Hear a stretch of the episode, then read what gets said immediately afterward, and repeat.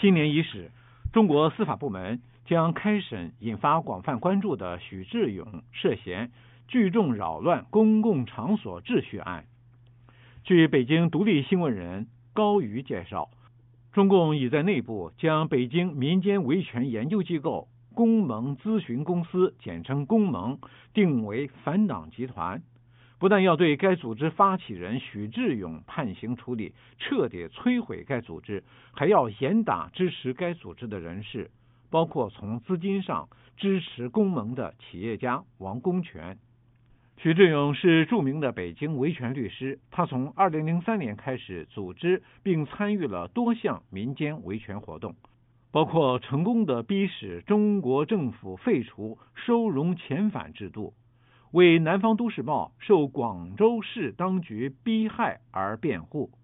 为邓玉娇黑监狱受害者上访者提供援助。近年来，又开始介入，呼吁取消流动人口高考户籍限制和呼吁官员公布财产。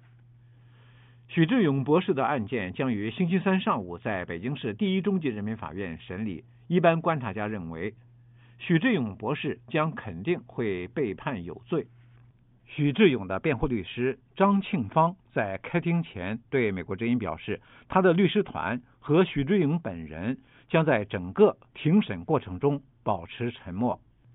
庭审本身就是一个对抗制的一个结结构，啊，只有说是在控辩双方那个都能够充分表达意见的情况下，才有利于发现事情真相。再一个，对被告人来讲，就是他如果说能够充分的为自己辩护。讲清楚自己无罪或者罪轻的理由，律师也依据证据和法律能够给他辩护，这就能够减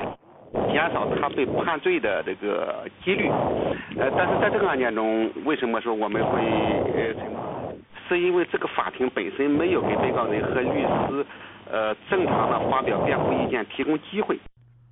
纽约时报》从北京发来的一篇报道说，中共新领导层感受到民间舆论的压力。最近一段时间以来，利用手中掌握的官方喉舌和民间力量争夺舆论阵地，力图清除网络上一些不受欢迎的政治传闻和观点，并设法迫使维权律师和揭发丑闻的记者晋升。镇压新公民运动只是一个鲜明的例子而已。《纽约时报》援引哥伦比亚大学访问学者温元超的估计，过去一年来。除了因为与分裂主义有关的指控而被拘禁的藏人和维吾尔人以外，共有一百六十名活动人士被捕。